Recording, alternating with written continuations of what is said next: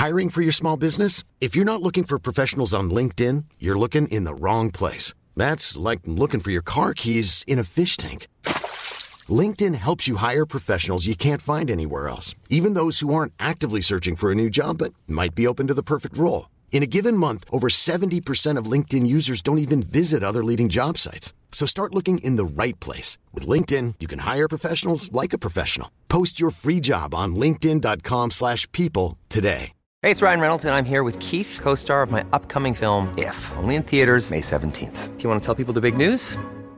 All right, I'll do it. Sign up now and you'll get unlimited for $15 a month in six months of Paramount Plus Essential Plan on us. Mintmobile.com slash switch. Upfront payment of $45 equivalent to $15 per month. Unlimited over 40 gigabytes per month. Face lower speeds. Videos at 480p. Active Mint customers by 531.24 get six months of Paramount Plus Essential Plan. Auto renews after six months. Offer ends May 31st, 2024. Separate Paramount Plus registration required. Terms and conditions apply if rated PG. Wow. Nice. Yeah. What you're hearing are the sounds of people everywhere putting on Bombas socks, underwear, and t-shirts made from absurdly soft materials that feel like plush clouds. Yeah, that plush. And the best part? For every item you purchase, Bombas donates another to someone facing homelessness. Bombas. Big comfort for everyone. Go to bombas.com slash ACAST and use code ACAST for 20% off your first purchase. That's bombas.com slash ACAST. Code ACAST.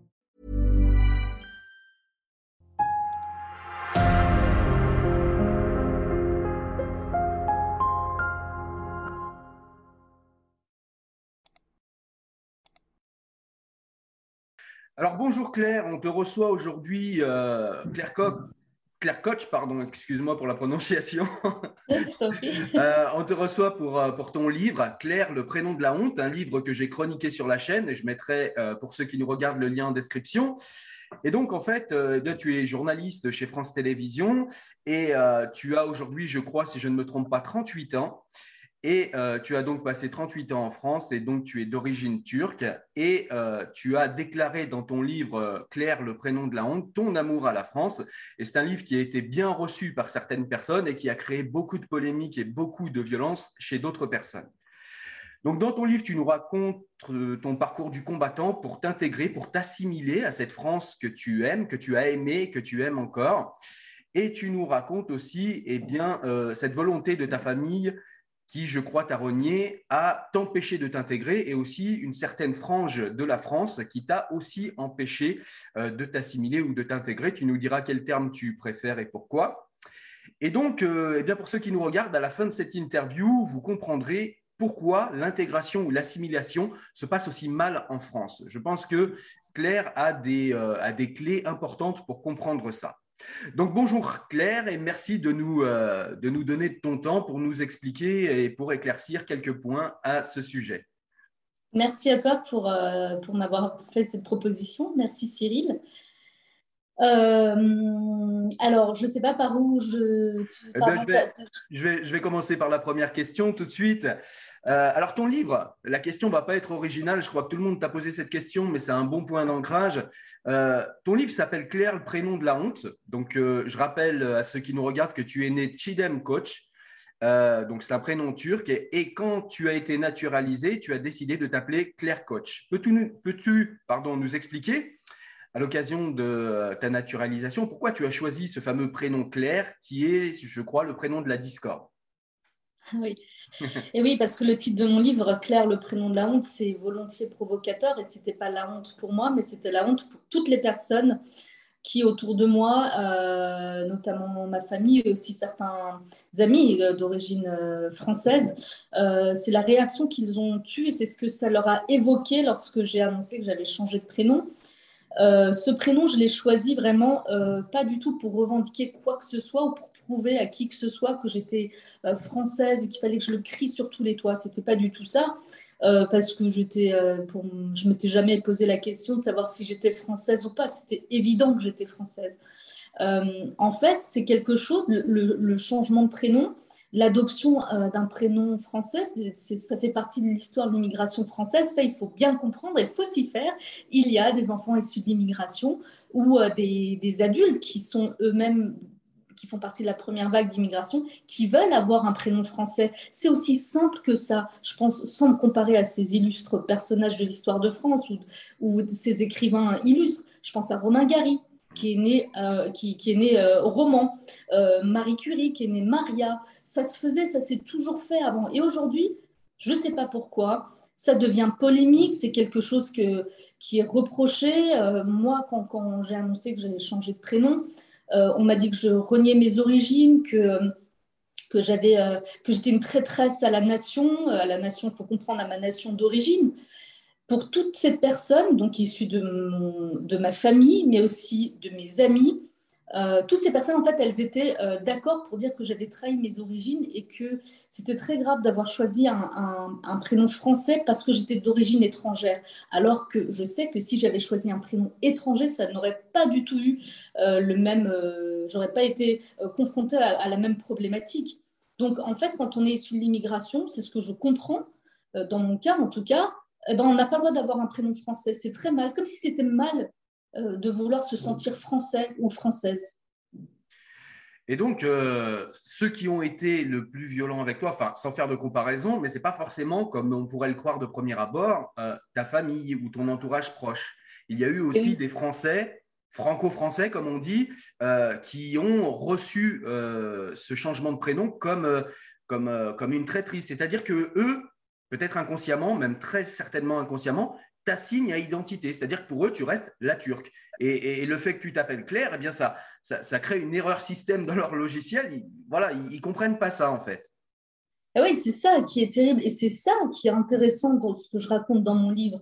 Euh, C'est-à-dire que il y a comme ça une frange de la population qui se présente toujours comme progressiste. Ce sont les mots qu'ils utilisent, la définition qu'ils ont d'eux-mêmes. Moi, je ne fais pas de politique et je mon livre n'est pas un livre politique et mon discours n'est pas un discours politique. En revanche, ces personnes-là politisent tout et elles se disent donc progressistes. Et pour elles, c'est ça qui est terrible. Ce sont souvent des gens en plus d'origine française euh, qui euh, ne comprennent pas qu'on veuille devenir français. Pour moi, c'est de la xénophobie parce que refuser à un enfant euh, qui est issu d'un pays étranger, mais qui a grandi en France, qui ne connaît que la culture française, qui est assimilé en réalité, puisque euh, tous ses repères sont ici, même culinairement parlant, eh bien, dire à cet enfant, eh oh, attention, il hein, faut que tu sois fier de tes origines et de les porter en bandoulière tout le temps, c'est de la xénophobie. Il n'y a pas d'autre terme, c'est exactement ça. Moi, j'ai été confrontée à ça tout au long de ma vie. Et c'est souvent voulant bien faire, pensant que ça va faire plaisir, eh bien, ils vous assignent à résidence identitaire perpétuellement. C'est vraiment le terme que j'utilise. Et même euh, concernant mes parents, qui, lorsqu'ils sont arrivés en France, euh, avaient au départ euh, des envies de s'intégrer, eh bien, ils avaient affaire à des associations d'aide aux immigrés françaises, des associations françaises qui leur tenaient des discours de non-intégration. Là aussi, j'appelle ça la non-assistance à personne voulant s'intégrer. Ils leur disaient, ils essayaient de les convaincre que la France et les Français étaient racistes. On leur disait à mes parents que la France les avait mal accueillis, alors qu'ils arrivaient de leur village, ils avaient été euh, euh, persécutés parce que c'est une minorité religieuse en Turquie. Ils sont alévis, c'est la deuxième croyance en Turquie, et la communauté alévi régulièrement, elle a été euh, victime de, pogroms, de, de mise à l'écart. Ils ont été même traités comme des citoyens de seconde zone. Et lorsqu'ils sont arrivés en France, en plus mes parents étaient des villageois, ils habitaient dans des, dans des maisons avec de la terre battue euh, au sol. Donc quand ils sont arrivés en France, eh ben, ils avaient un HLM avec l'eau courante, toute la modernité. Et on leur disait encore, on essayait de les convaincre que c'était pas bien et que les Français étaient racistes et la France était raciste. c'est vraiment des choses qui, moi, euh, j'ai du mal à comprendre comment on peut tenir un discours comme ça. Et, qu'est-ce qu'on peut attendre, en fait, de. Je veux dire, si déjà les enfants de France, ceux qui, dont c'est le pays depuis bien plus longtemps, si eux-mêmes ont un dégoût de leur pays, comment on peut croire que l'étranger qui va arriver euh, eh bien, va, va, va, aimer ce pays? C'est ça le, ce que, ce que j'essaie de mettre, de mettre en lumière. Et, quelque part, à l'inverse, hein, vous voyez, c'est aussi une histoire personnelle, c'est aussi un cheminement personnel. Moi, je crois que ce qui m'a aussi sauvée, quelque part, c'est d'une part, parce que je n'étais qu'une femme, je mets des guillemets, je n'étais qu'une femme aux yeux de mes parents, euh, de mon père surtout, euh, qui, pour qui la femme est pas grand-chose. Euh, donc ça, ça m'a un petit peu... Je me permets, Claire, de te couper parce qu'on va développer justement ces points un petit peu plus loin qui sont super intéressants, tu as raison, mais, mais j'aimerais qu'on les développe plus amplement un petit peu plus loin si ça ne te dérange pas. Bien sûr. Donc, donc, tu veux que je termine donc là-dessus sur les associations? Voilà, donc c'est ça qui est terrible. et, en fait, je crois que ceux qui ont un problème d'identité, ce sont ceux qui se disent progressistes et qui euh, ont un dégoût eux-mêmes de ce qu'ils sont et qui veulent en dégoûter les autres. En fait, je ne comprends pas euh, comment on peut euh, tenir des discours anti-français à des gens qui ne demandent qu'une chose, c'est d'être traités comme des Français à part entière, comme les autres en fait. Et, c'est là où j'en arrive à, la question de l'assimilation. Euh, un jour, j'ai été invitée euh, à, débattre euh, sur, sur, mon livre, hein. et il y avait une élue parmi les, invités, et elle, et elle dit aux enfants issus de l'immigration, il ne faut pas leur parler d'intégration, puisqu'ils sont nés là, mais il ne faut pas non plus leur parler d'assimilation. Et je me suis dit, mais il faut parler de quoi alors? Il faut leur parler de communautarisme, c'est ça le modèle qu'ils veulent En fait, l'assimilation, déjà, ce n'est pas une insulte, mais c'est ça, c'est ça que j'arrive pas à comprendre et tu vas préciser. C'est ce que j'arrive pas à comprendre chez ces gens, c'est qu'ils comprennent pas que nous-mêmes, en tant que Français, euh, soi-disant de plusieurs générations, je veux dire, quand un être naît au monde, c'est une disquette vide. Donc nous-mêmes, il y a un processus par la transmission de nos parents, quand tout se passe bien, il y a un processus d'assimilation pour chaque être humain qui naît sur le sol français. Donc en vérité, l'assimilation euh, de, personnes d'origine étrangère qui ont vécu longtemps ou qui, comme toi, sont nées sur le territoire français. Euh, non, tu n'es pas né sur le territoire français, mais en tout cas. Non, je, suis arrivée à l'âge d'un an. Voilà, mais c'est tout comme à un an. Je veux dire, c'est comme si tu avais grandi, euh, comme si tu étais né et tu avais grandi. Bien sûr, moi j'ai connu que la France. Voilà, donc en fait, ton, processus d'assimilation est aussi normal que l'assimilation de n'importe quel autre Français. Et c'est là où je ne comprends pas, où en fait, on vous refuse à vous ça simplement à cause du teint ou à cause du, patronyme. C'est vraiment, étrange. En fait, c'est vraiment, vraiment de la xénophobie parce que euh, on nous interdit ça. En fait, on nous dit qu'on ne peut pas être euh, de vrais Français parce qu'on a des origines étrangères et que il faudrait mieux pour nous qu'on chérisse ces, origines. J'ai un, une exclue pour, ces personnes-là. En fait, euh, euh c'est pas parce qu'on est euh, né à l'étranger euh, qu'on peut pas aimer le pays dans lequel on vit. En fait, je suis une Française à part entière. Et ce qu'ils font, en fait, sans s'en rendre compte, c'est qu'ils sont complètement xénophobes. C'est de la xénophobie positive. Euh, ce qu'ils pratiquent parce qu'ils euh, ne nous voient, euh, nous, enfants issus d'immigration, qu'à travers le prisme de, de, nos origines, en fait. Et voilà, et, on nous force à porter nos origines en bandoulière. Voilà, là où je voulais en venir, c'est que moi, je ne pense pas à mes origines 24 heures sur 24. Je suis très contente d'avoir des origines. J'aime la Turquie, qui est le pays de mes ancêtres, mais moi, je n'ai qu'une seule patrie, c'est la France. Et ça, en fait, il va falloir s'y faire. Il va falloir que ces personnes là s'y fasse, il y a en France des enfants issus d'immigration et on est très nombreux et on se sent français à part entière. Se sentir français, ça veut dire aimer la France, aimer sa culture, aimer son patrimoine, aimer sa littérature, parce que ça passe surtout par la littérature. Et euh, voilà, euh, nous, nous, interdire ce droit naturel, euh, eh bien, eh bien c'est de la xénophobie. Tout à fait, un droit qui est, qui est même normalement une fierté française qu'on a abandonné. C'est assez bizarre. Dans ton livre, tu nous parles aussi de repli communautaire en fait dans les quartiers. Je te cite, tu nous dis que par exemple dans beaucoup de familles, quand on rentre chez soi, eh bien la France reste sur le palier. C'est-à-dire que, eh une fois que tu rentres à l'intérieur de ta maison, eh la langue officielle est euh, la langue turque en ce qui te concerne. Et puis, euh, grâce à l'arrivée des paraboles également dans les années 90, eh bien, on regarde la télé turque. C'est-à-dire qu'une fois arrivé en France, eh bien, euh, une fois arrivé pardon, à l'appartement dans ces quartiers-là, eh bien, la France disparaît. Est-ce que tu peux nous expliquer ce repli communautaire et en quoi il est facilité peut-être par, euh, la France et, en quoi il est facilité par ces euh, micro-sociétés qui se créent dans les quartiers populaires? Alors, je vais parler évidemment de mon expérience, euh, sans faire de généralité évidemment, parce que ce que j'ai vécu, c'est peut-être pas ce qu'ont vécu d'autres personnes, mais en tout cas, je reçois beaucoup de témoignages dans ce sens et qui, confirment ce que, j'ai écrit et ce, par quoi je suis passée. En fait, euh, le, repli communautaire, moi je l'ai vu dans, la cité dans laquelle j'ai grandi. Tout d'abord, euh, les derniers Français euh, d'origine, euh, de souche, comme on dit, en fait, ils sont partis parce qu'ils ont, ils ont quitté la cité pour aller dans des quartiers pavillonnaires. Et en fait, ces, habitants, ils ont été remplacés par d'autres, issus en général de la même origine. En ce qui concerne euh, ma cité, il y avait beaucoup euh, de Turcs. Et en fait, ce qui s'est passé pour mes parents, c'est là où j'ai remarqué que leur intégration commençait à freiner. Euh, et, eh bien, il était plus facile pour eux de parler en turc avec leurs voisins turcs, donc dans leur langue d'origine, que de parler français. Donc ça, c'est un premier constat.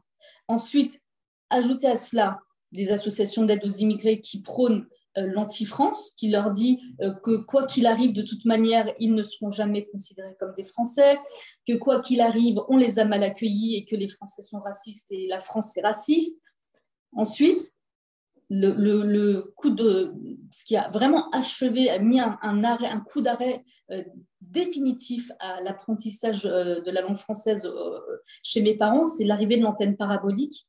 On était fin des années 80 euh, et, en fait, du coup, mes parents, euh, bah, ils étaient connectés toute la journée sur euh, les émissions, les programmes de télé turcs, les émissions de divertissement. Avant, à la maison, il y avait Delon, il y avait Belmondo, il y avait Champs-Élysées, il y avait Anne Sinclair à la télé. Ça, pour des, quand, vous quand vous êtes issu de l'immigration et que vous n'avez que l'école en dehors de votre foyer familial pour vous assimiler ou vous imprégner de la culture française, la télévision, c'était euh, un objet très précieux, une fenêtre ouverte sur la culture française, pour comprendre c'est quoi la culture française, le cinéma français, euh, les divertissements, la musique, euh, les informations, ce qui se passe en bas de votre rue. Ça, moi, moi c'était très important. Mais quand l'antenne parabolique est arrivée, ben, eh ben, c'est terminé. Mes parents étaient beaucoup plus au courant de ce qui se passait dans leur pays euh, d'origine que ce qui se passait dans, leur ville, en fait. Euh, ils étaient plus au courant euh, de qui avait été élu dans leur ville d'origine que le, maire, que, le nouveau maire de, la ville dans, laquelle ils habitaient en France. C'est ça que ça a fait. Et puis surtout par rapport à l'intégration et l'assimilation, tu m'as demandé tout à l'heure quelle était la différence pour moi. pour moi, l'intégration, elle se place du point de vue de l'étranger qui ne veut pas changer, qui reste lui-même. Et c'est selon moi, c'est mon analyse, c'est la porte ouverte au communautarisme. En revanche, l'assimilation, euh, c'est pour moi euh, être traité comme un Français à part entière et contrairement à ce que certains disent, beaucoup disent, euh, toujours ces gens qui sont politisés, qui se disent et qui politisent mon discours et qui, qui se disent progressistes, l'assimilation, ça ne veut pas dire qu'on abandonne son origine, qu'on abandonne ce enfin qu'on crache sur ce qu'on était, enfin d'où l'on vient. En fait, c'est pas du tout ça. C'est un enrichissement. L'assimilation, ça veut dire trouver sa place dans la société dans laquelle on vit. Comme moi, on me reprochait souvent de faire ma salle française. Hein, c'était vraiment les mots qui m'étaient reprochés avant même que je, change mon prénom. Mon prénom, c'était un, c'était personnel et c'était un processus peut-être. Absolument, c'était bien sûr, exactement. Et c'était quelque chose de supplémentaire qui venait s'ajouter à, mon identité française qui se, qui se créait au fur et à mesure de ma vie. Euh, et en fait, euh, l'assimilation, voilà, voilà comment moi, moi je, je la vois, c'était trouver sa place au sein de la société oui, alors voilà, pour mes parents, ce qui, c'est eux, le, en fait, ce à quoi ils ont été confrontés, c'était, voilà, d'une part, ces associations d'aide aux immigrés qui étaient censées les aider pour leur démarche, dans leur démarche administrative et qui leur tenaient, voilà, des discours euh, de non-intégration en disant sans cesse qu'ils étaient euh, victimes de tout, que la France était coupable de, de, de tout, voilà, euh, qu'on les avait mal accueillis, etc. et donc, l'antenne parabolique qui est arrivée, leurs voisins ont changé, ils ont été remplacés, enfin, euh, comme les, familles françaises euh, s'en allaient vers des quartiers pavillonnaires puisqu'elles avaient la possibilité d'acheter. Euh, eh bien, elles étaient remplacées par des familles souvent de la même origine que, ceux qui habitaient là, que ceux qui étaient issus de l'immigration. Et eh bien voilà, tout ça a fait en fait que ben, l'intégration était devenue assez, assez enfin, de plus en plus compliquée et, et le communautarisme, c'est moi, je l'ai vu, le communautarisme, je l'ai vu dans les commerces, lorsque les commerces français fermaient et qu'ils étaient remplacés par des commerces communautaires, c'est-à-dire qu'il n'y avait plus de place, il n'y avait pas de place dans ces commerces pour les produits français. Il n'y avait que des produits qui venaient du pays et des marques, euh, en l'occurrence turques, l'épicerie euh, ou les magasins d'alimentation, en fait, ils étaient euh, exclusivement, quasiment remplis, les rayons étaient remplis que de produits du pays d'origine, des marques turques. Est-ce qu'on pourrait analyser les choses ainsi? Je vais, je vais te livrer mon, ma propre expérience, je vais dire rapidement d'où je parle. moi aussi, j'ai grandi en quartier. Moi, je viens de foyer, j'ai été placé à 7 ans. Bon, peu importe, ce n'est pas mon histoire qui compte. Mais j'ai grandi en quartier. J'ai été musulman, j'ai été sunnite pendant dix ans avant d'apostasier, etc. Bon, j'ai grandi dans, cette, dans ce, milieu, cette culture, etc. Cette subculture, j'ai envie de dire, en France. Et en fait, euh, donc je suis sorti de tout ça, je me suis marié, je suis sorti du quartier, j'ai réussi ma vie, voilà, enfin, je suis sorti de tout ça. Et en fait, quand, j'ai eu des enfants, eh bien, j'ai voulu retourner en quartier parce que voilà, la nostalgie de, tous ces potes qui étaient dehors, de, cette espèce de grande famille, etc. Sauf qu'entre-temps, j'avais changé, moi, je ne l'avais pas senti. Et pourquoi je t'explique ça et pourquoi ça a son importance dans la question que je vais te poser? Tout simplement parce que eh bien, quand je suis arrivé dans ce quartier avec mes enfants, très vite, mes enfants se sont fait insulter sale français. Très vite, euh, euh, mes enfants s'amusaient dehors et j'écoutais du, fils de pute, du nique ta mère toute la journée parce qu'il y a des gamins qui traînaient dehors tout seuls. Euh, très vite, j'ai vu des gens qui, à 2 heures du matin, font la fête dans les, dans les appartements. J'ai vu des gens qui vivent, qui vivent, par exemple, au moment du ramadan. Eh bien, si tu es français et que tu as envie de dormir à 22 heures, oublie, c'est pas possible. Et en fait, euh, la question qui suit ce que je viens de, ce que je viens de dire, c'est est-ce que ce n'est pas justement par ce défaut euh, d'assimilation dans les quartiers, eh bien, est-ce que ce n'est pas ça qui fait fuir les Français, justement, et qui, en fait, casse cette mixité sociale, dans le sens où bah, les Français se disent, bah, en fait, j'arrive plus à vivre ici, tu nous parlais des magasins, c'est aussi un élément, se disent, en gros, il n'y a plus rien pour moi ici, j'ai l'impression de ne plus être en France, en exagérant un petit peu, évidemment, mais j'ai l'impression de plus être en France, et donc, du coup, faut que je parte d'ici parce que j'ai plus rien à faire et que eh bien les codes, euh, la culture et tout ce qui m'environne en fait ne me ressemble plus, je ne peux plus vivre là-dedans. Est-ce que euh, est-ce qu'il y a un peu de ça quand même? C'est très intéressant parce qu'effectivement euh, c'est le manque de sentiment d'appartenance à la France qui se fait beaucoup ressentir dans la cité dans laquelle je vivais, qui est l'une une des plus pauvres de France, elle en fait partie, eh bien, on pensait qu'à coût de, euh, euh, de, milliers d'euros de rénovation des façades, de, de, rénovation des espaces verts, eh bien, on allait euh, pallier, euh, euh, je sais pas, à la cohésion, au manque de cohésion sociale. C'est pas du tout ça parce que le diagnostic n'est pas du tout le bon. Dans, dans, dans, mon quartier, je le, je, je, le voyais. Ce que tu dis, moi, je viens de là où, où j'entendais. la France c'est de la merde, nique la France. Moi, je, l'ai beaucoup, j'ai beaucoup entendu. Et effectivement, les, les, dans ma classe, j'étais au collège, hein, c'était en 95, euh, dans ma 96, dans ma classe, euh, c'est terrible. Hein. Euh, les enfants euh, d'origine française étaient dans un coin, les, les enfants d'origine maghrébine étaient dans un autre. les garçons et les filles étaient séparés, ne se mélangeaient pas, et les enfants issus de l'immigration turque étaient dans un autre coin. et ça, ça posait pas problème dans la classe, dans le sens où l'enseignant ne disait rien, voilà, il continuait à faire son cours. Déjà là, il y avait un problème. Je dis pas que les enseignants sont coupables de tout, etc. Mais l'école, l'école, ça doit être le lieu le plus neutre possible où justement la cohésion sociale, elle doit pouvoir se faire. On était tous euh, des enfants euh, issus de familles pauvres. En plus, à cette pauvreté, on rajoutait des, des, problèmes, des problèmes. Au lieu de dire, voilà, vous, vous savez, les enfants, vous êtes tous français. Moi, ça, je l'ai jamais entendu. J'ai jamais entendu ça. À chaque fois, on me disait, on, on, encensait mes origines. Je ne sais pas pourquoi. On faisait des goûters, il fallait apporter euh, des, des, mets de son pays d'origine, il fallait apporter des tenues traditionnelles de son pays d'origine. Euh, toujours en voulant bien faire ou se donner bonne conscience ou se dire voilà oh bah voilà hein, je suis pas raciste parce que j'ai demandé à mes à mes élèves euh, d'apporter euh, euh, des plats de leur pays d'origine pour montrer que je suis ouverte mais c'est pas ça en fait moi j'avais envie qu'on m'apprenne la culture française j'avais envie qu'on m'apprenne la, la, la, la, gastronomie française qu'on m'apprenne les, les, costumes traditionnels de différentes régions françaises c'était c'est ça s'approprier un pays aussi et son histoire et j'entends beaucoup dire chez certains indigénistes nos ancêtres les Gaulois euh, ce serait raciste. C'est raciste d'ailleurs. Eux, ils parlent pas au conditionnel. Ils sont, euh, ils sont mordicus dans leur euh, discours victimaire et accusateur de tout, de la France à, l'origine de tous les maux. Franchement, je me dis, mais comment on peut être aussi débile et de faire croire. Vous voyez, c'est aussi une question de culture générale. Dire, faire croire ça, faire croire que nos ancêtres, les Gaulois, c'est raciste.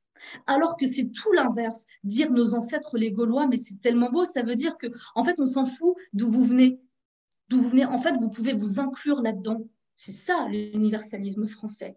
C'est ça que permet la France dans son assimilation. En réalité, c'est ça. C'est beau. Ça veut dire, tu, tu vois, que tu t'appelles Claire ou, ou, Mohamed ou, ou, je sais pas, Kevin, hein, parce que ça aussi, on parle des prénoms, mais il y a des.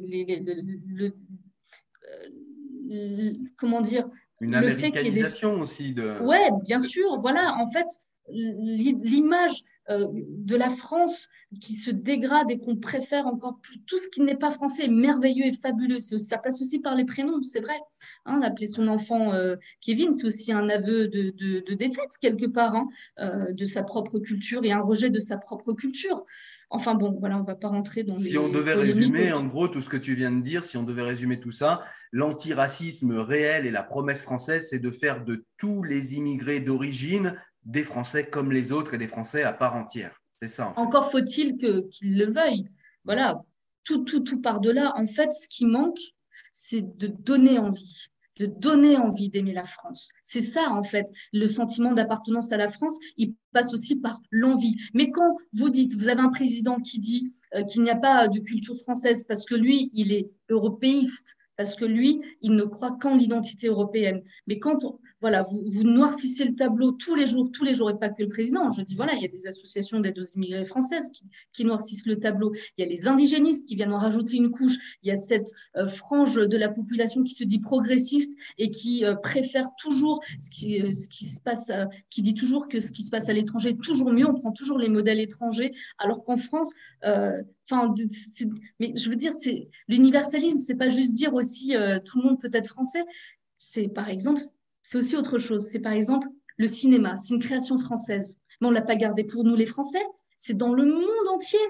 Euh, la, boîte de conserve, la, création, l'invention de la boîte de conserve, euh, c'est français, mais c'est dans le monde entier. La France, c'est aussi ça, son universalisme merveilleux et magnifique, en plus de, de, sa littérature qui a rayonné dans le monde, euh, de, de son bon goût, de son savoir-vivre, de son élégance, la mode, tout ça. C'est aussi ça, c'est de, rien garder pour soi.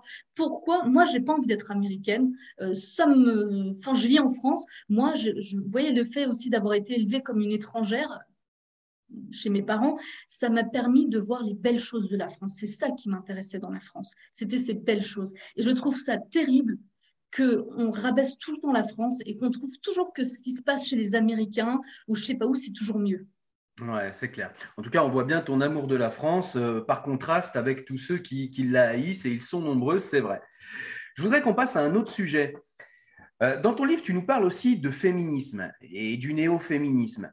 Et en fait, tu nous dis que eh bien, c'est grâce à ton courage et à ce que permet la France que tu as pu t'affranchir de ta condition de, de, femme ou de fille des quartiers et que tu as pu t'affranchir de ta communauté et puis des us et coutumes de ta famille envers les femmes.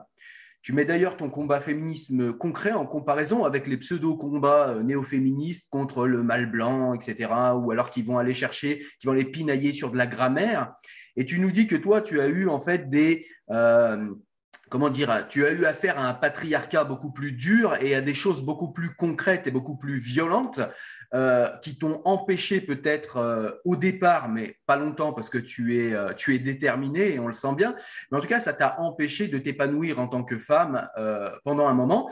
Et tu nous dis que ces néo-féministes, en fait, ne dénoncent jamais en fait ce, que, ce contre quoi tu as dû lutter. Est-ce que tu peux nous expliquer un petit peu tout cela? Oui, alors en fait, disons que j'ai remarqué, en fait, ce qui m'a mis la puce à l'oreille, c'est quand j'étais dans ma cité qu'on avait mis en place les grands frères. Hmm. Et en fait, euh, les grands frères, déjà, ils étaient tyranniques euh, avec euh, leurs sœurs à la maison. Et dans la cité, ils faisaient la loi. Donc, je ne sais pas comment on a pu croire une seconde que les grands frères allaient résoudre, en tout cas pour la condition des femmes, ces, ces questions-là. Et je me suis dit, mais en fait, enfin, je m'inclus plus dedans puisque je vis plus dans, cette cité, mais ces, gamines de cité, elles avaient besoin de grandes sœurs, de modèles euh, de réussite, de modèles de femmes fortes. Moi, par exemple, euh, j'ai pas brandi, euh, désolé pour l'image euh, trash, vulgaire, moi, j'ai pas grandi euh, j'ai pas acquis ma, ma, mon indépendance euh, en brandissant ma culotte tachée du sang de mes règles devant mes parents. Je ne pourrais jamais faire un truc aussi dégoûtant.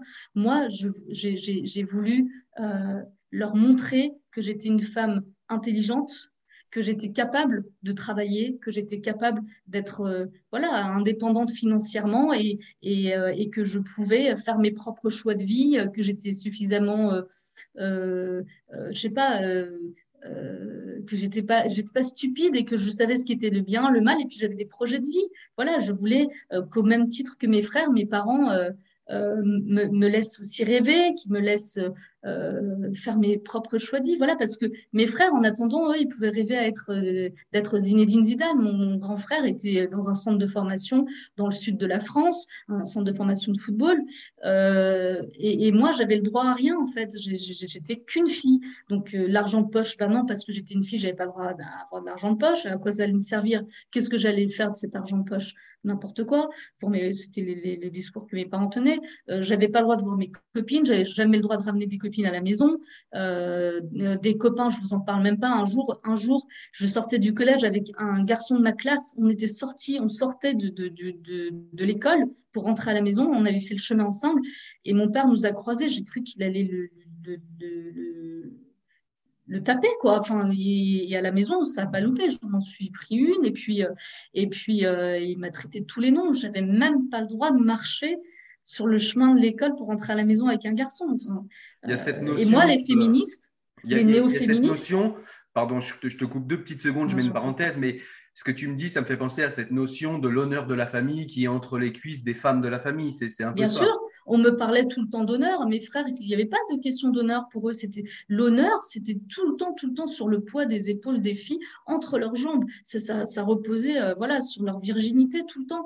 Et, ces néo-féministes qui écrivent des bouquins pour leurs quatre copines et qui se remettent des prix au café de Flore, moi, je les ai jamais vues dans la cité dans laquelle je vivais. Elles n'ont que le mot féminisme, égalité, patriarcat à la bouche, à bas le patriarcat. Mais qu'est-ce que, est-ce qu'elles viennent une fois sur le terrain dans les cités pour voir comment ça se passe?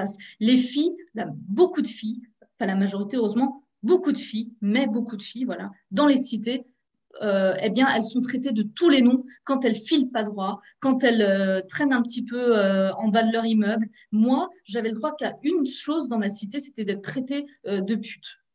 Parce que je ne correspondais pas à l'image de la femme soumise et invisible qu'il voulait, qu'il voulait se faire. Je marchais en baissant les yeux tout le temps.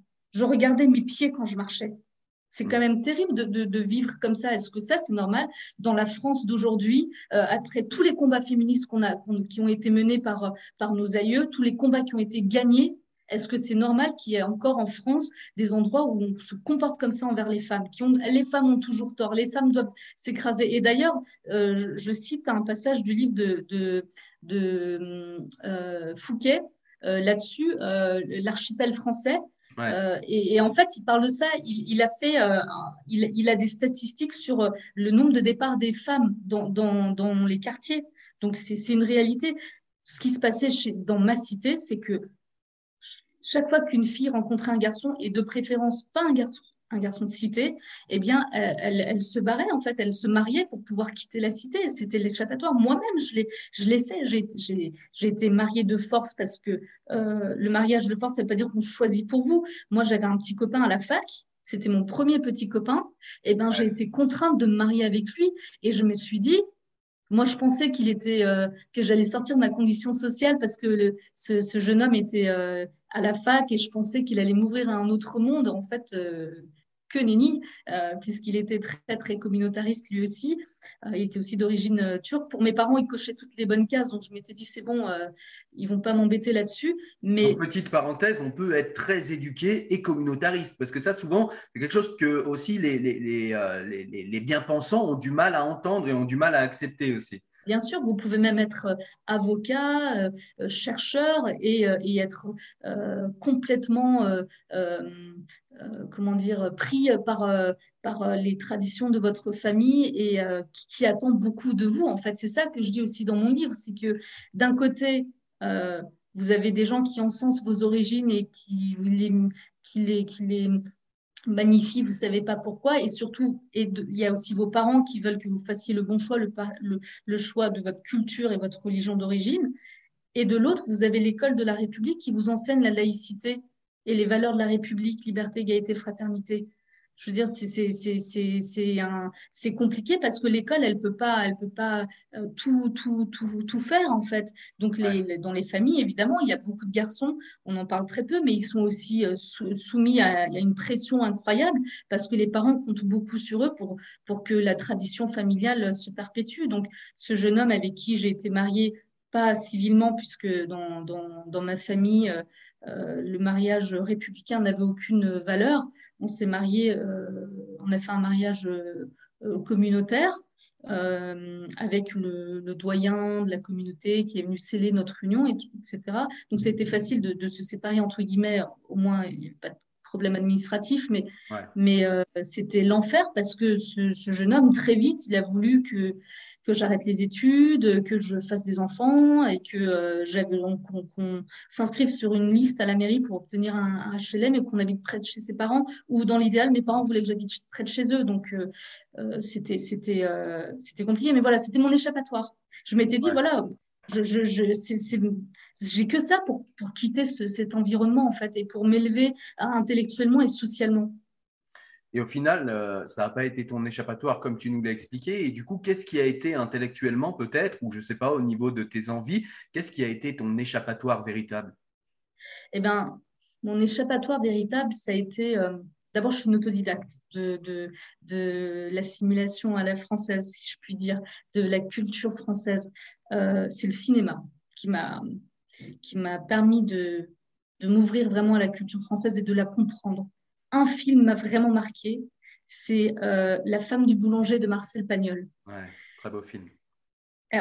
Absolument, c'est vraiment super intéressant. D'une part, sociologiquement, d'abord, c'était. Euh, je, me suis rendu compte en fait que donc c'est dans les années 30 que les villages de France des années 30 et les villages de mes parents, mais ils, n'avaient rien à voir. Et les villages français des années 30, en fait, avaient beaucoup plus d'avance euh, sur les mœurs et sur tout un tas de choses euh, que le village de mes parents. Et, euh, première chose que j'ai voulu faire, c'est d'ouvrir les yeux de mes parents à la culture française. Donc, je leur montre ce film. Donc, c'est l'histoire d'un boulanger dans un village. Donc, chacun, en plus, en plus on, se rend compte que dans les villages, à l'époque et en France, hein, chacun avait un métier, un métier essentiel au sein de, la société, qui allait faire tourner la société aussi. et donc, il y avait ce boulanger qui, en fait, euh, est malade et malheureux parce que sa femme est partie avec un, immigré euh, italien qui était de passage euh, dans le village. Et tous les villageois se mettent à la recherche de la femme, pas pour la punir, pas pour se venger et la, tuer, mais pour qu'elle revienne dans son foyer et que le boulanger refasse du pain. Franchement, j'en ai encore les larmes aux yeux parce que c'est tellement plein de tendresse ce film. Euh, et, il est passionnant vraiment pour ceux qui ne l'ont pas, vu. Je, les invite vraiment à le regarder. Voilà, moi j'ai voulu montrer ce film à mes parents et ma mère, elle a eu vraiment la première réaction qu'elle a eue, c'est un, bond en arrière sur le, sur le, canapé en disant Mais c'est ça la culture française, c'est ça que tu veux montrer, mais, mais les Français, ils n'ont pas d'honneur. Encore une fois, ils ne parlaient que d'honneur tout le temps, toutes les deux secondes. Ils n'avaient que le mot honneur à la bouche. Et, euh, et, voilà, ils avaient une mauvaise image. En plus, ils pensaient que. Oui, ils n'avaient ils avaient même pas à faire la distinction entre le cinéma, la fiction et, et le réel. Ouais, ils n'avaient pas cette distance. Ouais. Non, il n'y avait pas cette distance. Donc euh, voilà, moi, le cinéma a été. Euh, d'abord, il y avait le film de Marcel Pagnol, ensuite, il y avait Melville, L'Armée des Ombres. Là, j'ai aussi compris que de... c'est des films sur la résistance, il n'y en a pas beaucoup. On peut les compter sur les doigts de la main, les films français sur la résistance. Alors que la résistance, le résistant, la figure du résistant, elle a, tout il y a tous les ingrédients dans ce personnage pour faire un film incroyable en fait parce que c'est romantique, euh, c'est courageux, euh, il y a le doute et puis à la fin il y a la victoire. Ça, c'est merveilleux. Ça, il y a vraiment tous les ingrédients pour faire un beau film. En fait, on n'en a pas beaucoup des films sur la résistance. On préfère faire croire aux gens que tous les Français étaient des collabos. Ça, ça, vient tout, encore une fois, ce défaitisme tout le temps. Mais en revanche, on va encenser des films sur il faut sauver le soldat Ryan. On a l'impression que les Américains ont tout sauvé, tout fait, que les Français ne sont pas victorieux. Ça, je l'ai entendu de la part d'un prof d'histoire à la fac qui m'a dit que la France avait perdu la guerre. Et à ce monsieur, je lui ai dit, mais monsieur, en fait, vous êtes pétainiste alors? Si, la France a, perdu la guerre. Donc, il faut assumer ce que vous êtes, parce que la France, euh, c'est De Gaulle, et De Gaulle avait dit que le gouvernement euh, légitime, c'était lui, et que le gouvernement légitime était à Londres. Donc, faut, vous voyez, c'est, à force de défaitisme, ils refont l'histoire, ils la voient avec leurs lunettes euh, politisées, idéologisées, et, c'est terrible parce que ça fausse complètement les faits. Et, je, lui ai dit à, à cet enseignant que à la table euh, des vainqueurs, il n'y a pas de perdants. Et la France était à la table des vainqueurs. Ouais, c'est vrai. Donc, juste rappelons les faits, sans, sans, sans euh, toujours se, tirer une balle dans le pied. Quoi. Tout ouais, puis il n'y a, pas de honte à vouloir mettre en valeur un petit peu son pays et sa culture. Et on dirait qu'en France, c'est devenu, euh, c'est devenu honteux. Et puis ce qui est, ce qui est à la mode, c'est justement, comme tu le disais, de se dénigrer, de se haïr soi-même, de haïr son histoire. c'est vrai que qui a envie de, de, s'assimiler au pays de la défaite, au pays de la haine C'est vrai que c'est compliqué, tu le disais en début de vidéo. Mhm. Je voudrais qu'on passe maintenant à un autre point. Euh, dans ton livre, tu nous parles d'un exemple en fait précis où ton papa euh, part chercher un travail et tu vas avec lui. Et en fait, euh, ton papa ne maîtrise pas très bien en fait le français. Et donc, à l'entretien, enfin en tout cas à la conclusion de l'entretien, eh bien l'employeur décide de ne pas employer ton père parce que eh bien il ne parle pas assez bien le français et c'est vrai que bah, comment, euh, comment gérer quelqu'un à qui tu ne pourras pas donner des consignes de travail, que tu ne pourras peut-être pas former parce qu'il va falloir d'abord lui apprendre à lire, à parler et à écrire français. C'est compliqué. Et donc, on peut comprendre qu'un patron refuse une personne comme ça. Et donc, ma question, c'est euh, ne faudrait-il pas imposer aux Français, aux immigrés en fait qui arrivent pardon, sur le territoire français, leur imposer une maîtrise vraiment pas parfaite, mais presque de la, de la langue française? Parce que véritablement maîtriser la langue, c'est quelque chose qui, euh, qui est vraiment très, très émancipatoire pour les immigrés. Et par expérience, parce que ma belle-mère à moi est aussi immigrée, elle ne parle pas aussi le français et elle s'est sentie toute sa vie humiliée, toute sa vie, euh, on l'a prise de haut dans les institutions françaises ou bien euh, chez ses employeurs, etc., parce qu'elle ne maîtrisait pas le français. Et moi, bon français que je suis, de lui dire, mais pourquoi vous n'avez pas pris des cours de langue française en fait? C'était assez simple et vous auriez pu maîtriser la langue et renvoyer peut-être cette condescendance que parfois on vous renvoie par la langue. Et en fait, ce que je voudrais que tu nous dises, c'est en quoi pour toi, justement, la langue est un facteur euh, d'émancipation et surtout en quoi le fait de ne pas maîtriser la langue, en fait, eh bien, est un facteur important de repli. On voit bien dans cet exemple que tu donnes par rapport à ton père qui s'est vu refuser un travail. Et puis la, question aussi qui est un petit peu parallèle, c'est ton père a dit que ce gars était un raciste, en fait, tout simplement. Euh, et, comment on peut confondre, en fait, nos propres manquements et, toujours rejeter la faute sur les autres en leur disant bah, si tu m'acceptes pas tel que je suis, même si je ne parle même pas le français en France, eh bien, ça veut dire que tu es raciste. Hey, it's Ryan Reynolds and I'm here with Keith, co-star of my upcoming film If, only in theaters May 17th. Do you want to tell people the big news? All right, I'll do it. Sign up now and you'll get unlimited for $15 a month in six months of Paramount Plus Essential Plan on us. Mintmobile.com slash switch. Upfront payment of $45 equivalent to $15 per month. Unlimited over 40 gigabytes per month. Face lower speeds. Videos at 480p. Active Mint customers by 531.24 get six months of Paramount Plus Essential Plan. Auto renews after six months. Offer ends May 31st, 2024. Separate Paramount Plus registration required. Terms and conditions apply if rated PG. I'm Sandra, and I'm just the professional your small business was looking for. But you didn't hire me because you didn't use LinkedIn jobs. LinkedIn has professionals you can't find anywhere else, including those who aren't actively looking for a new job but might be open to the perfect role, like me. In a given month, over 70% of LinkedIn users don't visit other leading job sites. So if you're not looking on LinkedIn, you'll miss out on great candidates like Sandra. Start hiring professionals like a professional. Post your free job on linkedin.com/people today. Alors moi, je vais, avant de te, de- de te répondre, je vais recontextualiser pour que tes, Ouais, euh, auditeurs, tes, tes abonnés comprennent aussi quel est le milieu euh, social et, et familial de- duquel je, je- je viens. Mes parents, ce sont euh, des lumpen prolétaires. C'est-à-dire que c'est pas la classe ouvrière. c'est, ils vivent, ils leur période de travail était très, très, très souvent ponctuée de longues périodes d'inactivité. Et donc, on vivait dans une pauvreté extrême. Euh, on, survivait euh, des allocations euh, familiales et des APL, etc. Et après, à la fin du mois, il n'y avait rien, ni pour s'ouvrir à la culture. Après, il y a plein de choses qui sont gratuites, hein, mais je veux dire, il n'y avait pas une envie à la base de, de- au sein de la famille d'aller vers, vers là, hein, d'aller s'ouvrir, euh, ouvrir son esprit, euh, enrichir, son, nourrir son cerveau euh, de, de, culture et, et, euh, et En médiathèque gratuite, par exemple, ou des choses comme ça. Bien sûr. Mais moi, voilà, quand j'étais petite, par exemple, j'allais à la, à la bibliothèque municipale et c'était, c'était merveilleux. J'avais compris qu'on pouvait aller lire des livres là-bas et je passais mes journées à lire des livres. mais vraiment tout, tout. Je dévorais tout, quoi. Je- tout ce que je trouvais, j'allais sur le pouf et je lisais tout, tout, tout autour de moi. Je, posais tous les livres que j'avais et puis voilà, je passais mes journées là-bas. Ça, c'était vraiment une belle période de ma vie malgré tout. Donc, c'était, c'était à Rennes, hein, euh, avant qu'on déménage et qu'on s'installe à Strasbourg.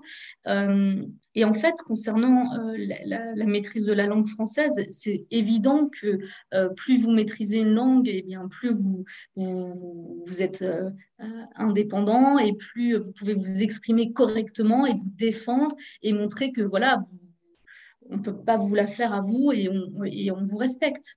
La maîtrise de la langue, c'est ça. Euh, et en plus, pour moi, la langue, ça veut encore dire autre chose à mon échelle personnelle. Je ne parle pas de mon père, mais pour moi, euh, maîtriser la langue française, c'est- s'intégrer, je veux dire, s'intégrer pleinement dans la société française. Et pour moi, il n'y a pas de nation française sans langue française, ou j'aurais plutôt l'inverse, sans langue française, il n'y a pas de, de nation euh, française. Voilà, ça c'était la petite parenthèse me concernant.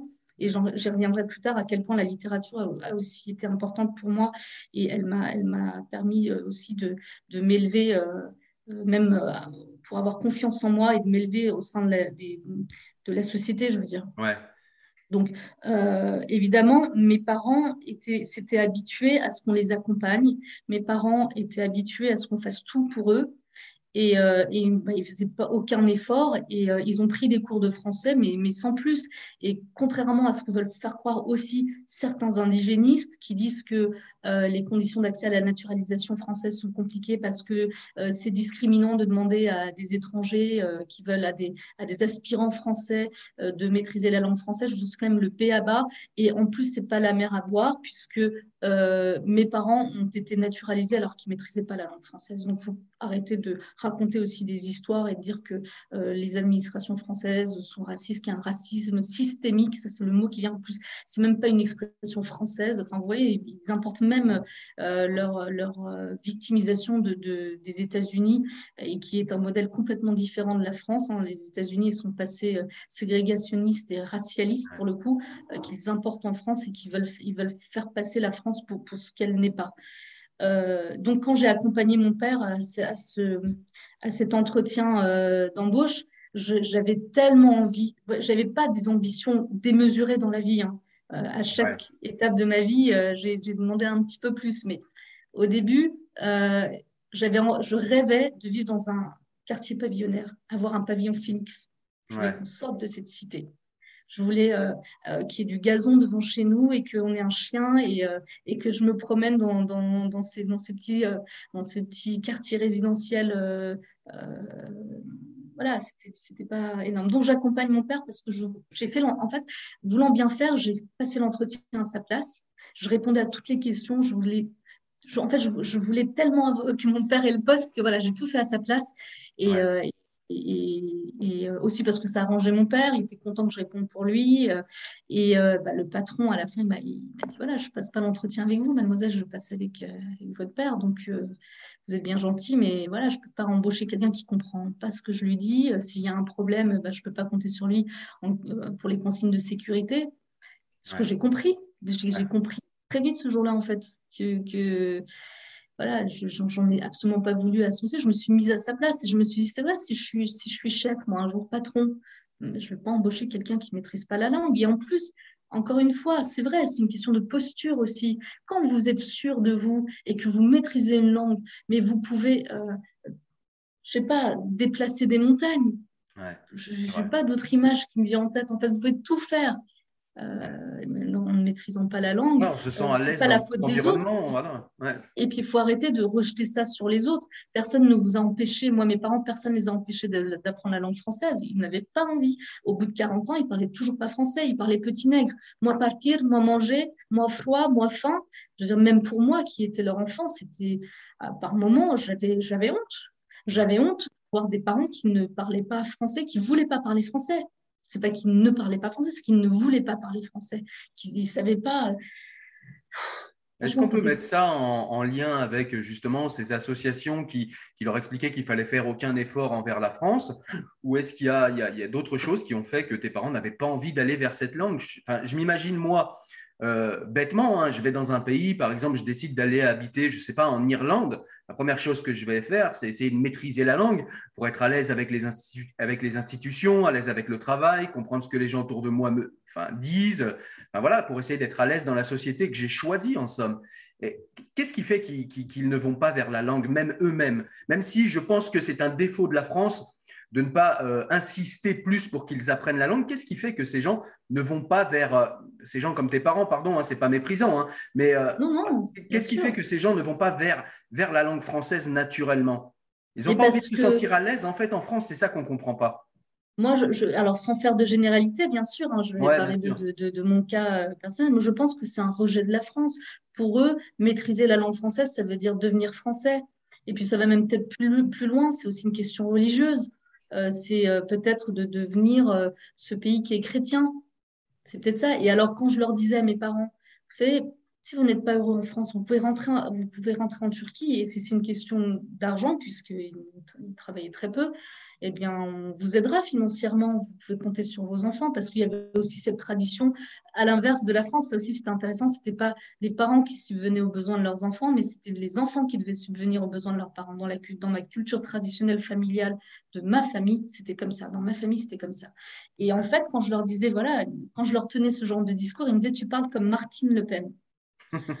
je, disais, voilà, on va jamais s'en sortir parce qu'ils ne voyaient même pas ce qu'ils étaient.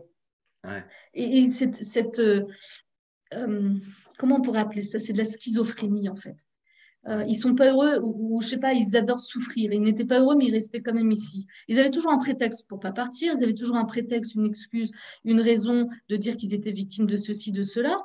Et une fois que moi je suis arrivée dans le milieu du travail, dans le monde du travail, j'ai fait un BEP vente. Euh, j'ai fait mes premiers stages. Ensuite, l'été, je travaillais. Euh, ensuite, les, les, soirs, euh, en semaine, je travaillais. Je travaillais chez McDo. et le week-end, je travaillais dans une petite boutique de vêtements.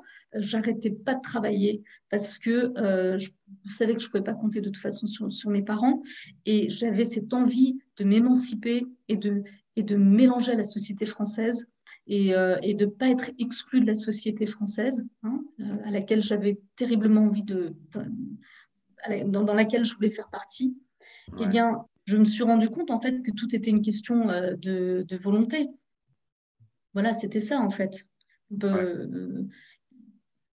Donc tu penses que, que, les personnes comme tes parents manquent de volonté, manquent ouais, de volonté et, n'ont pas envie en fait de cette France, n'ont pas envie de s'intégrer à cette France, quand bien même ils y sont, peut-être pour des raisons de, confort en fait, hein, tout simplement. Bien sûr, parce que mes parents, ils n'ont pas choisi euh, la France pour l'amour de Molière, de des belles lettres et de Voltaire. Ils ont choisi la France par défaut parce que euh, tout d'abord, ils ont fait une demande en Allemagne qui a été rejetée. Et, euh, et ils avaient quelques amis et un, frère. Mon père avait un de ses frères ici en France. Euh, et ils sont venus là par défaut, mais aussi parce qu'ils avaient entendu en 84, en, juillet 84, par la radio euh, allemande où vivait euh, une partie de, ma famille, qu'il y avait un président en France qui avait régularisé des centaines de milliers de sans-papiers. Donc c'était François Mitterrand, et évidemment ça fait un appel d'air.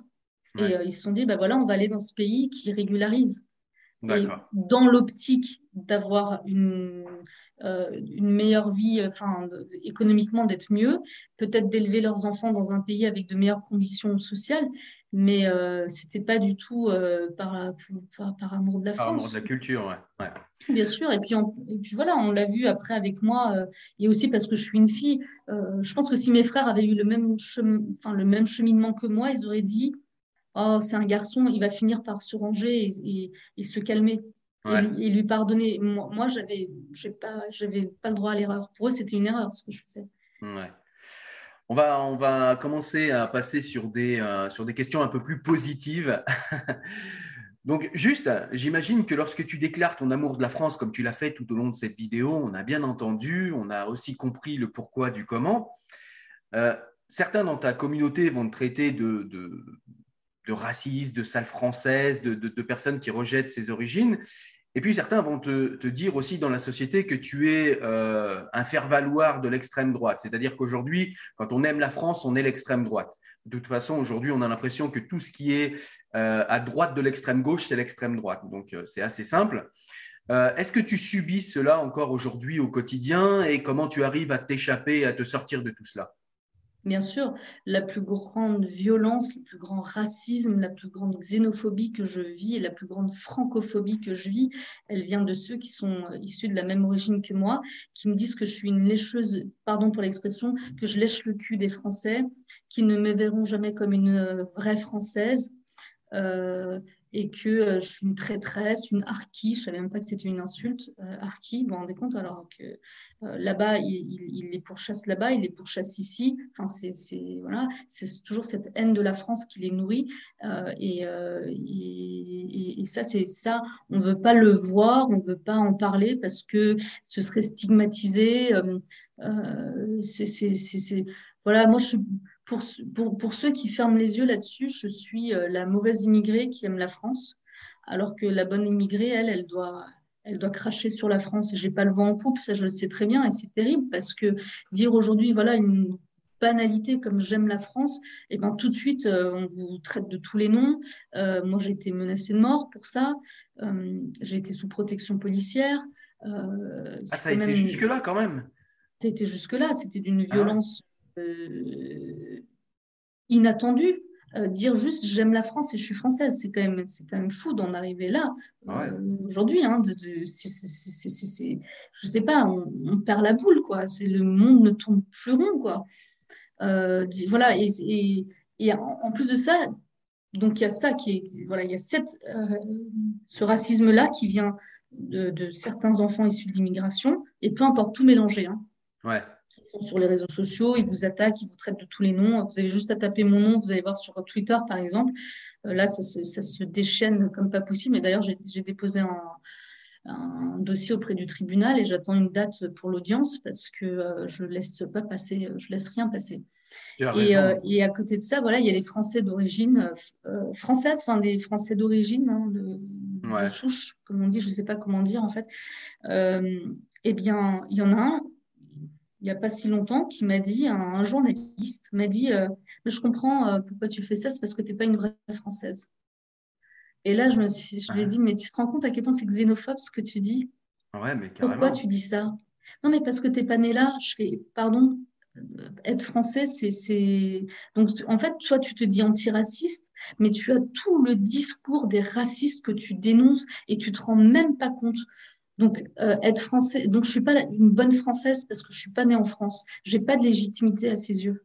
Lui, euh, et alors je dis donc toi qui es français de souche, ah non, non, faut pas utiliser ce mot-là. Mais tu vois, regarde, c'est toi qui, qui, qui, qui va sur ce terrain-là, c'est toi qui, qui divise les gens, c'est toi qui fais euh, l'assignation à résidence identitaire. Et tu m'accuses, euh, de, en fait, tu me reproches de me sentir française et de dire que j'aime la France. Et ben, tu sais, je vois bien que ça te fait chier. Ben, je vais te le redire. Tu vois, moi, j'aime la France. Je suis française. Et la France, je l'aime. Mais je l'aime, mais tu peux pas savoir à quel point je l'aime. Et là, donc le mec dit non, c'est pas ce que j'ai voulu dire. Je mais si, en fait, c'est exactement ce que tu as dit. Ouais, c'est voilà, violent. On a l'impression, tu sais, de ces gens, même si j'exagère un peu, mais on a l'impression qu'on est euh, en système américain et tu sais que ces gens forment la communauté blanche et euh, s'ils acceptent le fait que tu sois française, tu restes une française assignée à et reste mm. à ta place. Et dès que tu commences à sortir de ta place et à te dire non, moi je suis française sans aucune condition et je veux qu'on m'assigne à rien, je suis française parce que c'est la promesse française, il faut quand même pas qu'on l'oublie, c'est la promesse de l'universalisme. Et quand tu te saisis euh, de cette promesse-là, eh bien on t'en veut en fait, on t'en veut d'y croire parce qu'eux n'y croient plus sûrement. Bien sûr, et puis surtout, je les intéresse pas euh, aussi parce que euh, je, vais, je ne nourris pas euh, leur combat politique, leur combat, parce que sans leurs pauvres petits immigrés victimes de racisme tous les jours, tous les quatre matins, toutes les deux secondes, moi je dis pas que le racisme n'existe pas, hein, ça existe, mais il n'est pas aussi répandu qu'on croit, et puis et puis il y, a, y a les lois pour ça, et il y a les tribunaux pour ça, mais eux se sont fait les tribunaux de tout, euh, les juges de tout, les procureurs de tout. Et comme je ne vais pas dans leur sens, eh ben, voilà, je ne les intéresse pas. Et puis, ils essaient de, de, de, m'accuser de tous les maux, de, me qualifier, euh, de me mettre une étiquette, en fait. Voilà. Mais c'est eux, ce sont eux les racistes parce que euh, ils interdisent, ils reprochent et interdisent aux enfants issus de l'immigration d'aimer la France et de, se sentir français. Ça, c'est terrible. Ça veut dire qu'on n'a pas notre place dans la société française ça, c'est un, J'aimerais bien que nos politiques euh, euh, se penchent là-dessus et, et, euh, et, remettent un peu les pendules à l'heure parce que c'est pas normal. donc là, c'est un journaliste qui m'avait tenu ce genre de propos, mais c'est des propos qui sont répandus un peu partout. et en plus, ça, me, ça me ça me sidère d'autant plus que c'est un journaliste parce que je me dis c'est un milieu quand même où on est censé être intellectuellement ouvert, curieux de tout, dans la nuance, la nuance qui est quand même très importante, euh, de, juste euh, faire la part des choses, quoi. Et en fait, euh, de, comprendre l'autre, de comprendre son histoire et, de, voilà, d'essayer de, nuancer un peu tout ça. Ben non, en fait. Ouais, je pense, que, je pense que pour ces gens, il y a aussi euh, le, le, fait d'aimer l'immigré, mais à bonne distance, d'aimer les enfants d'immigrés tant qu'ils ne vont pas dans la même école que les leurs.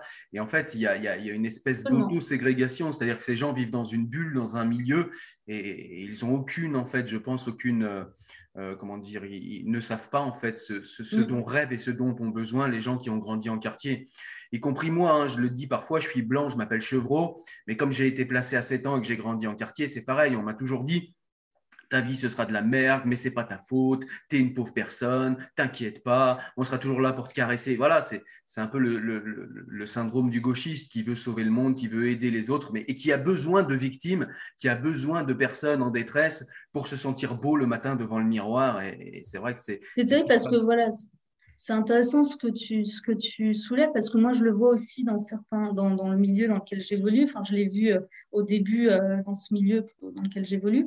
Quand j'ai commencé le journalisme, j'entendais beaucoup euh, de jeunes journalistes dire Oui, mais attends, les diplômes, les écoles, tout ça, c'est de la merde, gna, gna, gna, gna, on peut devenir journaliste comme ça. Mais quand ils passaient des entretiens, c'était les premiers à sortir leur CV avec leur, la grande école qu'ils avaient faite.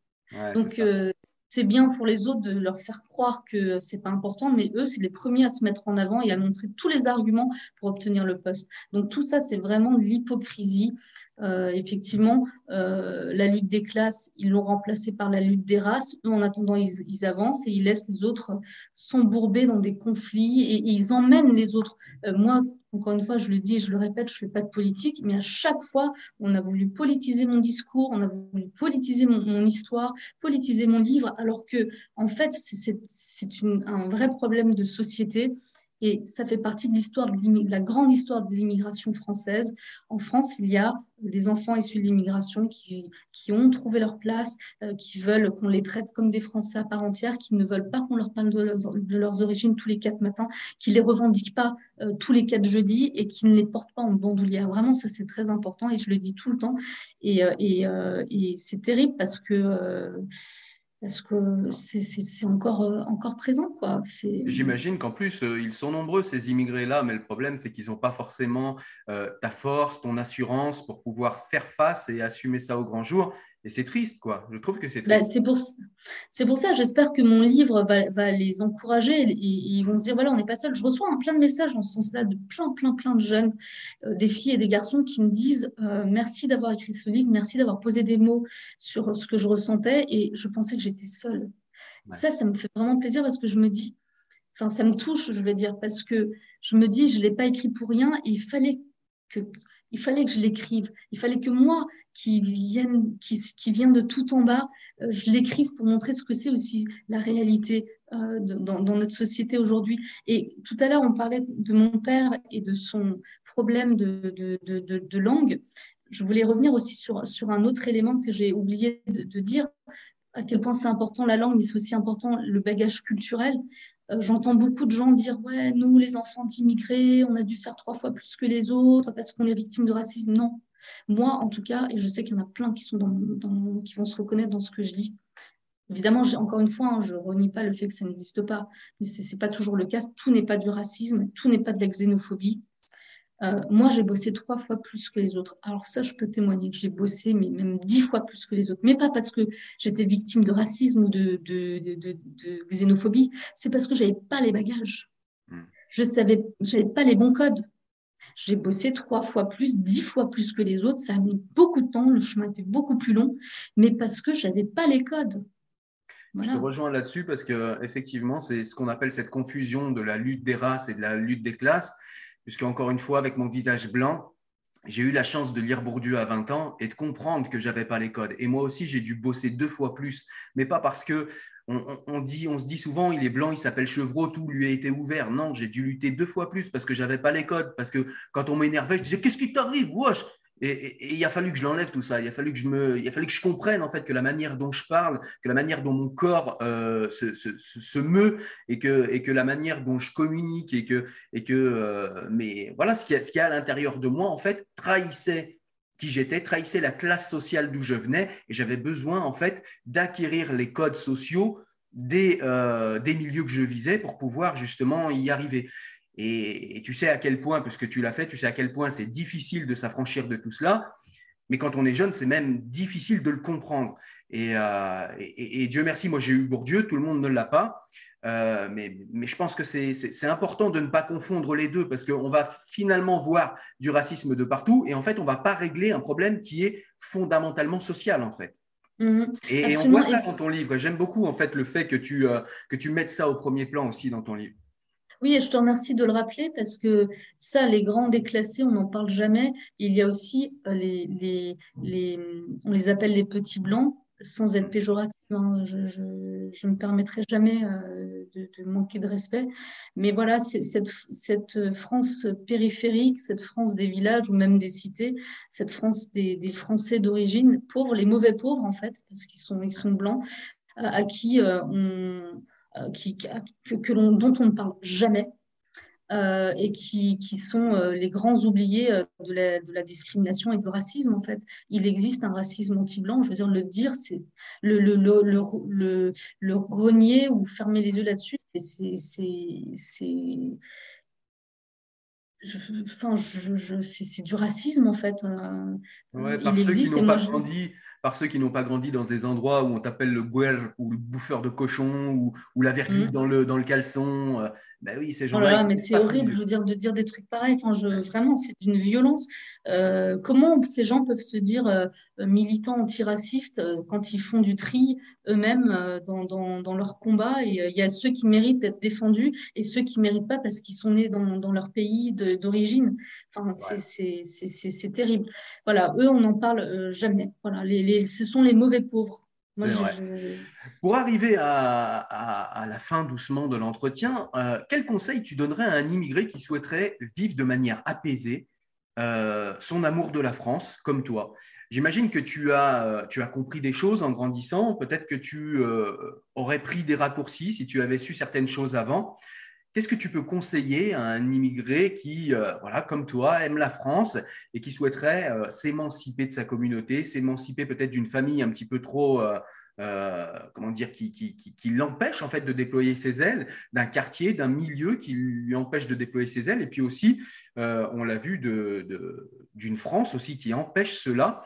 Euh, quels conseils tu pourrais donner Peut-être des conseils de lecture, des conseils, euh, je ne sais pas, de, films? Tu nous en as donné quelques, quelques-uns tout à l'heure. Euh, est-ce que tu as des, des plans, en fait, des tips, comme disent les Américains maintenant? D'abord, d'abord, d'abord, je leur conseille vraiment de lire mon livre parce qu'à l'intérieur, il y a plein de clés, plein de solutions, sans dire que ce sont forcément les meilleures, mais en tout cas, ce sont des pistes euh, qui, par lesquels moi je suis passée et que, je transmets aux autres, aux lecteurs. Euh, je pense que tout d'abord, euh, quand on a vraiment envie d'y arriver, peu importe les obstacles auxquels on, a affaire, on y, on y, arrive toujours. Il faut surtout se dire que il ne faut pas se victimiser. Moi, je crois que la grande clé, c'est ça. On ne se victimise pas parce que c'est la double peine. Non seulement les autres ont gagné parce que vous allez abandonner, et puis en plus, il n'y a que vous qui êtes dans votre euh, problématique. Vous allez vous enfoncer encore plus, encore plus, encore plus. Donc les, autres ont gagné et en plus, euh, vous, vous vous retrouvez euh, dans un état où vous, n'avez plus confiance en vous, vous n'y croyez plus et puis, et puis vous allez vous le reprocher à, la société. Donc, euh, il faut se faire confiance. Je crois que ça aussi, c'est un, autre élément. Et la confiance, ça passe par le savoir, par la culture générale, donc par la lecture, par le cinéma, par euh, euh, l'ouverture aux autres, je, pense. Mais surtout, je crois que maintenant, il faut que nos politiques redonnent envie d'aimer la France parce que quand on a ce genre de discours, déjà, la perception est différente de la France. Euh, les discours anti-français commencent à partir, quand on a des gens fiers de ce qu'ils sont, euh, fiers de, de, leur pays et de leur histoire, ça change tout. Moi, quand j'allais euh, un jour, en 2016, avant, avant de, de, revenir en France, je suis partie travailler trois mois en Turquie comme correspondante pour la presse française, comme pigiste. Et en fait, euh, première chose, la première chose que m'ont dit mes, mes, colocataires et le milieu euh, dans lequel je, euh, le milieu que je fréquentais quand j'étais, c'était à Istanbul, hein, c'est un milieu plutôt intellectuel et, et, et d'artistes, etc. on m'a dit ah mais t'es française en fait.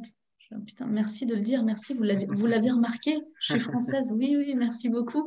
Et il ne me parlait que de Napoléon, Louis XIV, Cousteau, il me parlait de Cousteau. Ils, ils étaient beaucoup plus enjoués, euh, contents de me parler de la France que, que certains euh, de mes amis d'origine française ici en France et d'autres d'origine étrangère qui sont français. Je, et là, je me suis dit, c'est fou, tout n'est pas perdu parce qu'à l'étranger, quand même, être français, ça veut dire quelque chose. Il y a ce passé glorieux qui est magnifique et qu'on nous, qu'on nous rappelle tout le temps. Ça, c'est des gens vraiment cultivés qui, ont, qui savent ce que c'est que la France, euh, qui savent le, le, passé de la France, la grandeur de Napoléon. Il y en a un même qui m'a dit, impossible n'est pas français. j'ai rigolé, c'était génial, j'étais tellement fière, vraiment. Euh, et donc, voilà, ça, ça fait plaisir. Donc, tout n'est pas perdu. Je pense qu'en France, si on ramenait c'est cette c'est ce, cet amour de la France, donner envie d'avoir un prénom français. Moi, je ne fais pas de combat là-dessus, hein, c'est le titre de mon livre, pour rappeler vraiment à quel point ça a été euh, humiliant et difficile pour moi. Ma, vie a basculé quand j'ai changé de prénom et après quand j'ai épousé mon, mari qui est français. Ça, c'est pas du tout passé dans, dans, dans français d'origine, pardon, c'est pas du tout passé dans, dans, dans ma famille. J'ai plus de famille, j'ai été reniée. À quel prix? Je suis française, à quel prix? Le prix de ma liberté J'ai plus de famille tant pis pour eux. Euh, quelque part, ils m'ont rendu libre en réalité, sans, sans le vouloir. Ils pensaient me faire du mal, mais en fait, ils m'ont rendu encore plus libre que tout. Donc, je suis libre. J'ai aucun problème d'identité. J'aime mon pays d'origine, mais je, le redis, c'est le pays de mes ancêtres. J'ai un seul pays, c'est la France. Et quand il y a un match, par exemple, à quel moment aussi on peut savoir euh, ce qu'on est? Quand il y a un match euh, de foot, admettons France-Turquie, ben moi, je suis pour la France. Voilà, il n'y a pas de débat là-dessus. Je suis française. Si je m'étais sentie turque, je serais allée vivre en Turquie. J'ai aucun problème avec ça.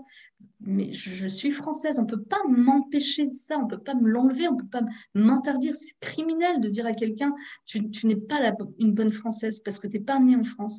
Tu, tu n'es pas, tu, pas une vraie française parce que ou, ou Claire c'est pas ton vrai prénom. Bah, si en fait c'est mon vrai prénom parce que l'identité aussi c'est quelque chose qui évolue au fil de sa vie. On ne peut pas euh, essentialiser les gens et euh, être euh, voilà, euh, comment dire, il y a la distinction à faire entre l'origine et l'identité. L'origine, c'est quelque chose avec laquelle on est, et ce serait vraiment stupide de vouloir influer ou de l'influencer ou de l'effacer. En revanche, l'identité, c'est quelque chose qui évolue tout au long de sa vie. L'identité, c'est aussi celle, mon identité, c'est celle d'une femme d'abord, ensuite euh, d'une journaliste, d'une épouse, d'une maman et d'une auteure. Euh, et voilà, c'est quelque chose qui évolue tout le temps.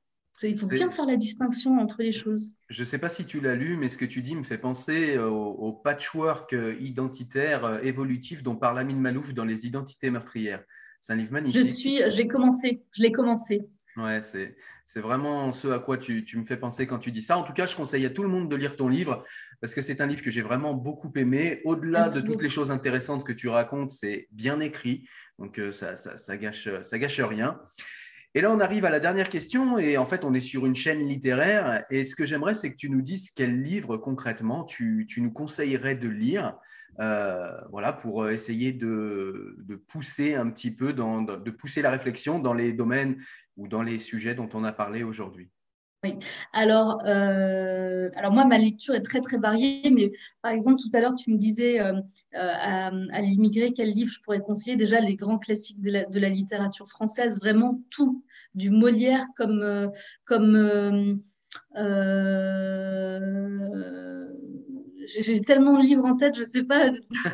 Euh, là, je lis par exemple, là, je lis Maurice Druon, tu vois, euh, la trilogie euh, Maurice Druon. Il y en a, il y a, il y a trois tomes. Je, suis en train de lire le premier tome. C'est ce qui a beaucoup influencé, par exemple, le Seigneur des Anneaux. Le, non, pardon, pas le Seigneur des Anneaux.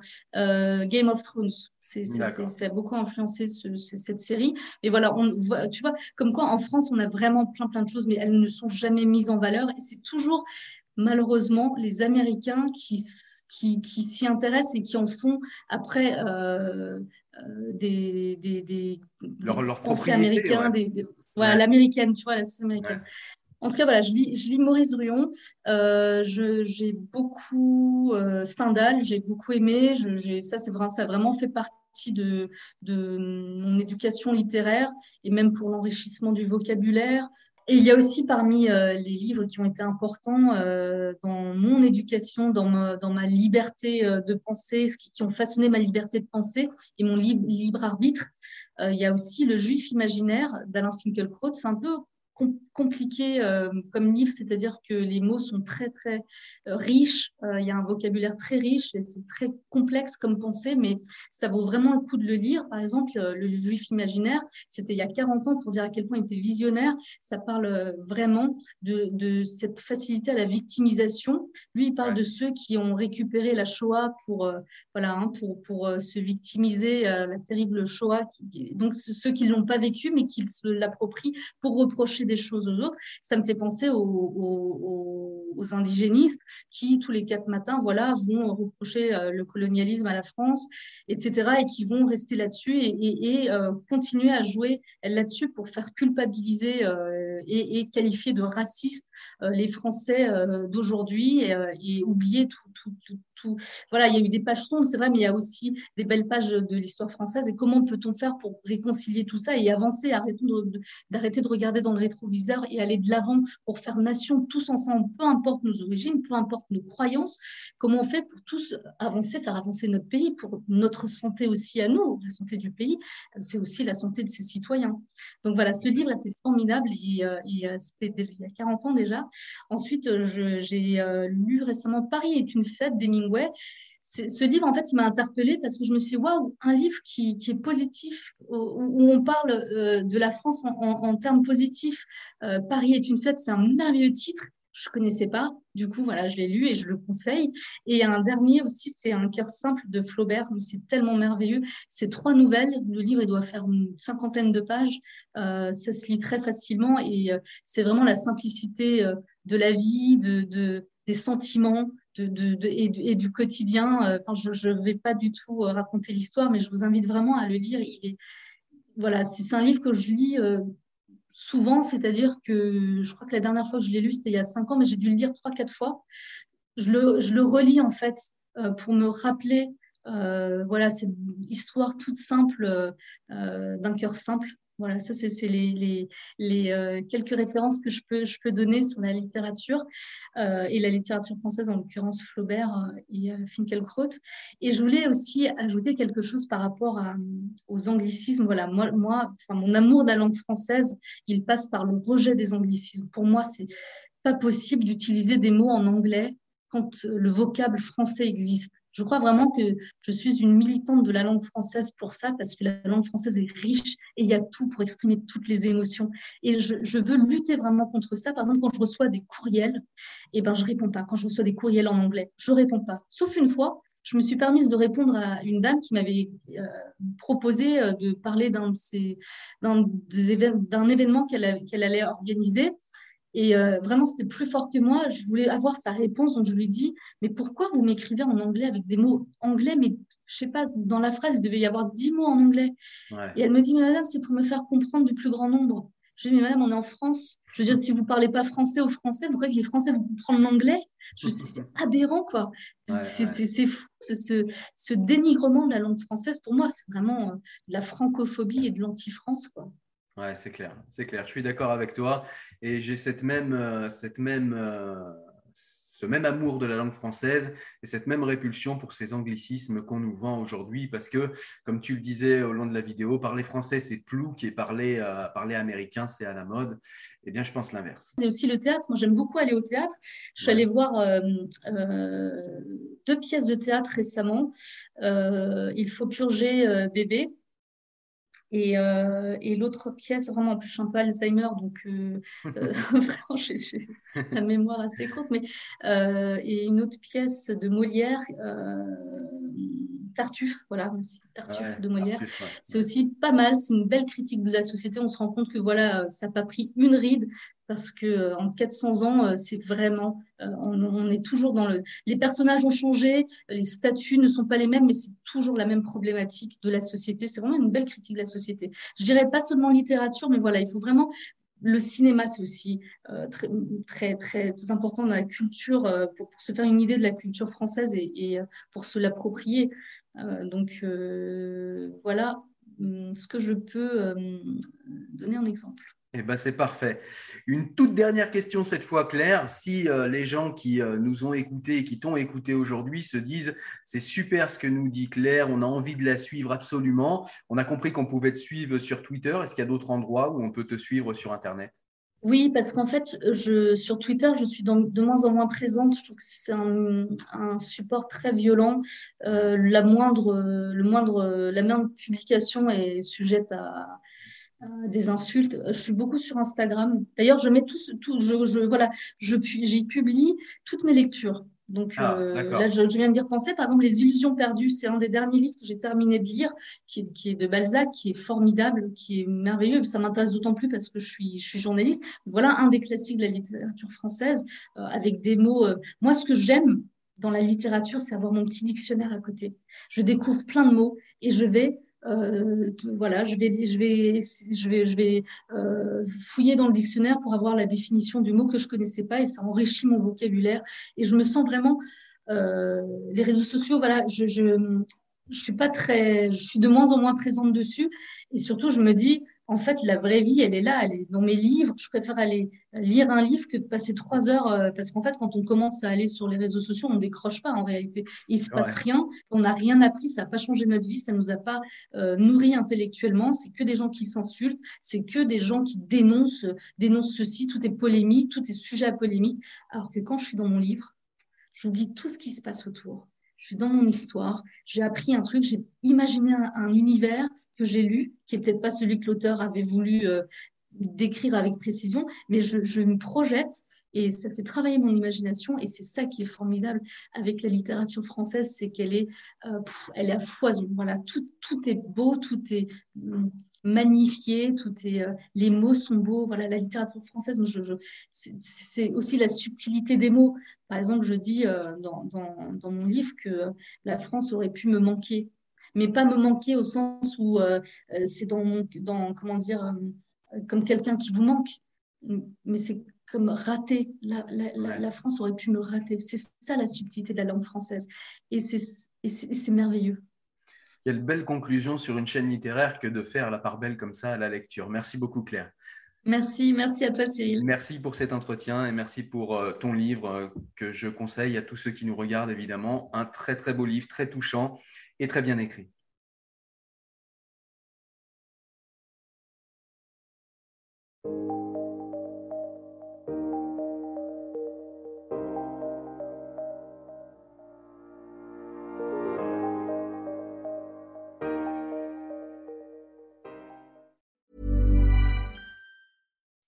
When you make decisions for your company, you look for the no-brainers. If you have a lot of mailing to do, stamps.com is the ultimate no-brainer. Use the stamps.com mobile app to mail everything you need to keep your business running with up to 89% off USPS and UPS. Make the same no-brainer decision as over 1 million other businesses with stamps.com. Use code PROGRAM for a special offer. That's stamps.com, code PROGRAM.